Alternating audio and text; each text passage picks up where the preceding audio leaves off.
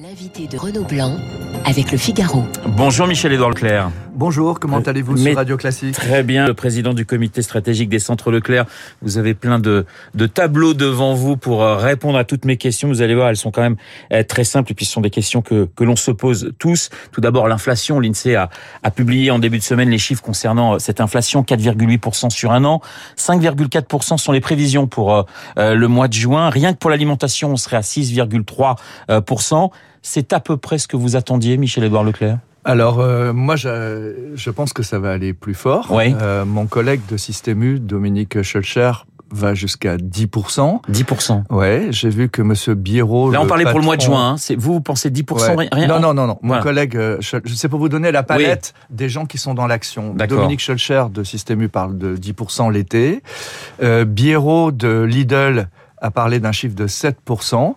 Euh, je pense qu'effectivement, si on prend l'indice des prix, l'indice INSEE, on sera aux alentours de 6-7% cet été, sachant que de toute façon, avec le bouclier énergétique, s'il est reconduit, c'est presque un point trois quarts de l'indice qui est occulté. Hein, ça oui. C'est beaucoup plus comparable est à peu près identique à ce qui va se passer, en, ce qui se passe en Espagne, ce qui se passe au Portugal. Un peu moins qu'en Allemagne, parce que en Allemagne, ils ont changé de régime de TVA d'une année sur l'autre, et l'indice des prix en Allemagne sera de toute façon euh, techniquement plus élevé qu'en France. Mais oui. donc vous voyez, oui. quand Bruno Le Maire dit qu'on le pire est devant nous, euh, je pense que c'est vrai. En tout cas, on est qu'au milieu du guet et, et, et, euh, et l'eau commence à monter. quoi. D'autant hein que la, la, guerre en Ukraine, l'inflation n'est pas encore complètement due à la guerre en Ukraine. Voilà. Ça, ça va être le deuxième effet, malheureusement. Voilà. Moi, je, il faut, je comprends que tous les médias ont réinitialisé la découverte de l'inflation en la faisant partir de la guerre de l'Ukraine. Mais je vous rappelle, vous qui êtes des pros, euh, que la première vague d'inflation dans les magasins français euh, c'est euh, octobre, septembre, c'est les miels, ce sont les pâtes. Déjà, les pâtes premier prix avaient augmenté ouais. de plus de 30%, sous la pression d'ailleurs euh, de, du ministre de l'Agriculture qui souhaitait que cette, euh, cette hausse de tous les produits de panification euh, passe aux, aux, consommateurs pour que les revenus des agriculteurs soient, soient préservés, des producteurs. Euh, on était encore en période de déflation. Ensuite, il y a eu le, le, la flambée du gasoil. Elle a démarré dès fin décembre et jusqu'à ce que le gouvernement intervienne avant les 2 euros euh, du litre. Donc là, euh, c'était bien avant la guerre de l'Ukraine. Ensuite, à la fin février, euh, on a une date fatidique qui est la fin des négociations commerciales entre industriels et euh, distributeurs. C'est une sorte de tempo organisé. On est les seuls en Europe à faire ça. Donc là, on a acté de hausses importantes qui sont en train maintenant d'être diffusées via les magasins. La hausse que l'INSEE relève dans les magasins français, c'est l'application de ces contrats-là. L'Ukraine n'a rien à voir. Oui c'est en fait euh, des groupes comme euh, Leclerc, Lidl, Intermarché, on retarde l'effet de cette hausse, mais les hausses qui sont dans euh, les magasins, c'est ça aujourd'hui, c'est les, les, conséquences de la loi Egalim 2 qui est qui a voulu augmenter les produits agricoles, faire passer les hausses de coûts de production agricole, parce que l'agriculture souffrait. Euh, souffrait de 5% oui. d'inflation, euh, de 5 années d'inflation, de déflation.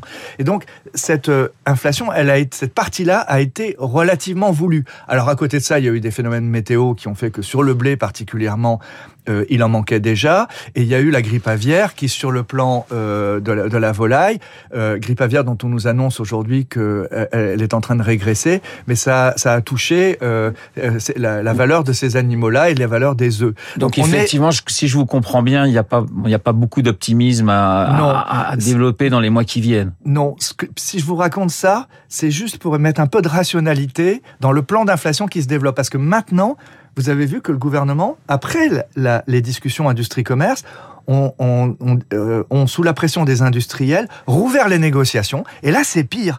Alors là, je vais vous dire. Alors comment ça se passe euh, ces négociations en ce moment, justement? Alors euh, c'est courtois, c'est, c'est, on est, tout le monde est conscient que tout le monde se paye des factures d'électricité énormes. Tout le monde est conscient que les coûts de transport ont, ont élevés, qu'on soit petit, gros, etc. On va dire, en gros, quand on s'appelle Leclerc, que quand on a des PME, euh, des producteurs euh, plus petits que nous, bon, ben, on va, on va laisser passer l'inflation et on va prendre sur nos marges. Après, euh, vous savez bien que 60% du chiffre d'affaires des grandes marques qui sont dans les hyper, dans les carrefours, les casinos, c'est des grandes multinationales. Là, on va discuter, on va demander beaucoup plus de transparence, on va exiger les factures. Ça s'annonce chaud quand même.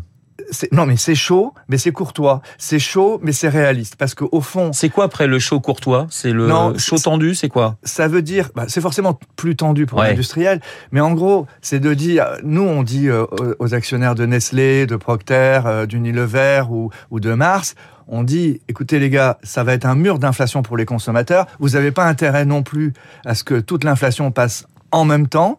Et donc, du coup, on leur propose, si ce n'est des refus d'inflation, il y en a pas tellement, on est, on est conscient qu'il faut la faire passer, mais par contre, on essaie de la diluer, de la euh, diffuser plus dans le temps, de manière à ce qu'elle soit moins grande pour les consommateurs. Et nous, en plus, on négocie euh, des conditions de détention, de resserrement de gamme, pour faire un bouclier anti-inflation. On va y venir euh, votre... pour, euh, pour euh, que nos clients, nos 18 millions de clients, ne soient pas envahis par cette hausse des prix. On va revenir à votre à votre bouclier qui concerne 120 produits. juste une chose, lundi, les Échos faisaient faisaient leur une sur les, les, la hausse des prix dans les supermarchés, plus 15% sur les pâtes, plus 11% sur la viande surgelée, plus 10% sur la farine, l'huile.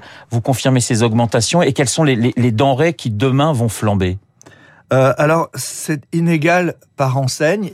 Il faut savoir que euh, les enseignes choisissent la péréquation euh, par lesquelles elles vont transmettre euh, ces, ces, prix. Euh, je vous disais, il y a un groupe de tête dans la distribution. Les enseignes les moins chères n'ont commencé à répercuter ces hausses que depuis le 15 avril.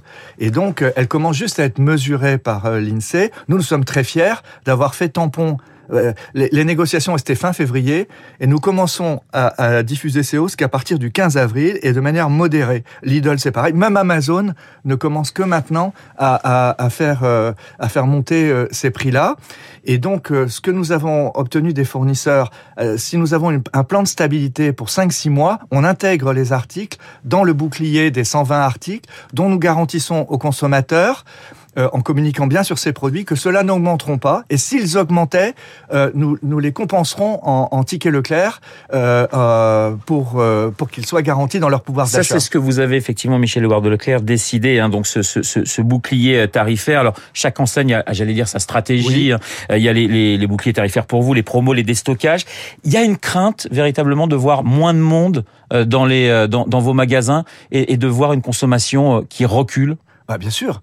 Ah ben bien sûr, et c'est une crainte qu'ont les industriels. Ils ont des hausses à faire passer, puis en même temps, ils se rendent compte que c'est un mur de hausse. Mais vous constatez, vous, aujourd'hui, une baisse de la fréquentation dans vos, dans vos magasins, justement, à cause de cette inflation? On rencontre une, consommation euh, beaucoup plus erratique. C'est-à-dire, les caddies sont plus petits, et les visites sont plus fréquentes. Les caddies sont plus petits, au lieu d'être 70 euros, c'est 40 euros euh, le chariot. Hein, de, je, je, je, je, donne pas des chiffres très précis, hein, c'est des, des, masses comme ça.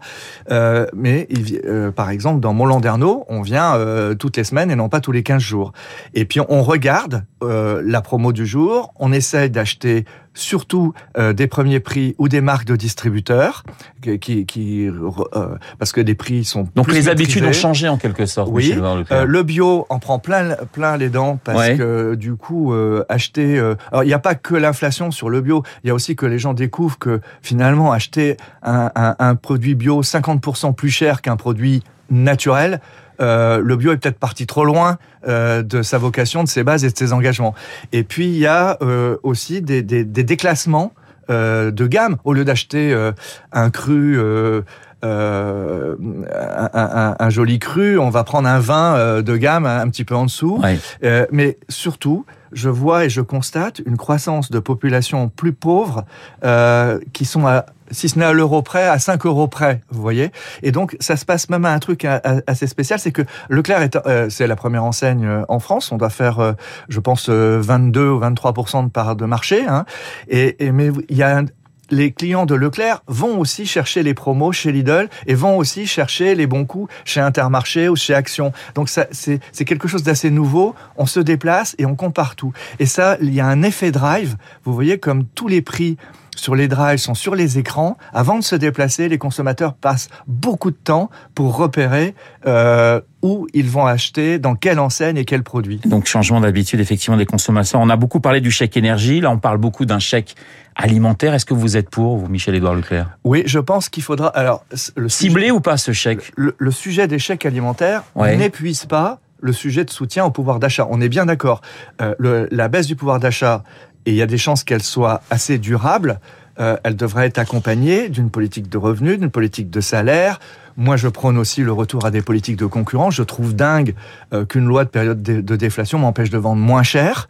Moi, aujourd'hui, euh, je suis obligé de prendre 10% de marge oui, sur ça, les ça vous demandez toujours, parce que c'est un combat que vous avez depuis plusieurs mais, mois. Mais, vous comprenez, ça n'a pas de sens. Que la marge soit moins grande. Ça n'aidera pas les agriculteurs français, euh, contrairement euh, à l'aspiration initiale, que je vende du coca, du joker, de l'eau minérale avec une marge de 10%, ou du ricard, ou, ou du chocolat, ou du café. Ça n'a pas de sens. On les cultive pas en France et Donc, je, je comprends pas qu'on se précipite pas pour. De toute façon, c'était une, une, disposition provisoire pour éviter la guerre des prix pendant la déflation. Il faut lever ça parce que vous voyez, 10% euh, de marge, ben, je, je, peux faire tampon avec le taux d'inflation d'aujourd'hui. Donc ça, les politiques de concurrence, je voudrais qu'elles soient réactivées et des mesures. Alors, comme vous le dites, ciblées. Oui, je pense que le chèque alimentaire, il faut le cibler. Mais par contre, ah, ne faisons pas la bêtise d'en faire un instrument euh, sélectif euh, un peu, si ce n'est bobo, du moins euh, tendance quoi.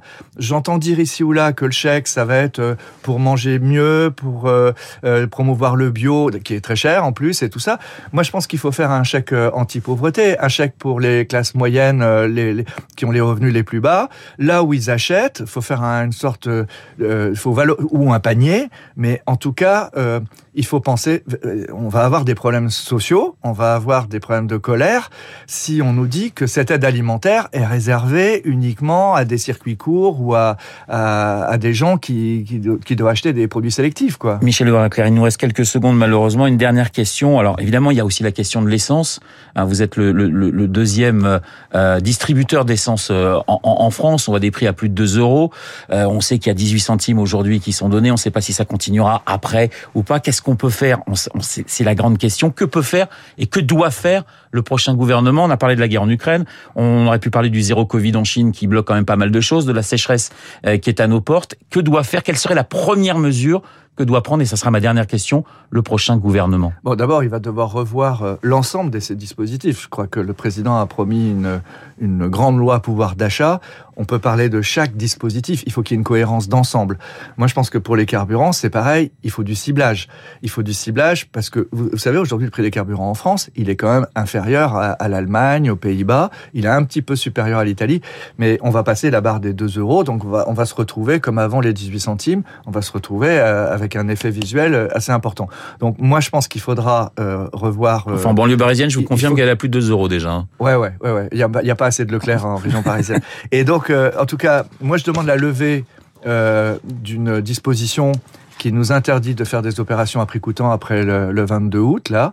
Alors c'était prévu dans la loi climat, mais c'est pas je veux pas être contre la loi climat, c'est juste qu'il faut pouvoir nous faire des opérations à prix coûtant euh, participer à la stabilité du prix des carburants, mais je pense qu'effectivement, il va falloir revoir soit la fiscalité, soit des mesures des, chèques carburants vis-à-vis -vis des transporteurs, par exemple, ou vis-à-vis -vis des, des, populations qui en ont le plus besoin. Ils ont besoin de voitures en province pour aller bosser. Merci beaucoup, Michel Leclerc, d'avoir été ce matin mon invité. Michel Leclerc, président du comité stratégique des centres Leclerc. Je vous souhaite une excellente journée. Il est 8h29. Dans un instant, nous allons retrouver eh bien Charles Bonner pour l'essentiel de la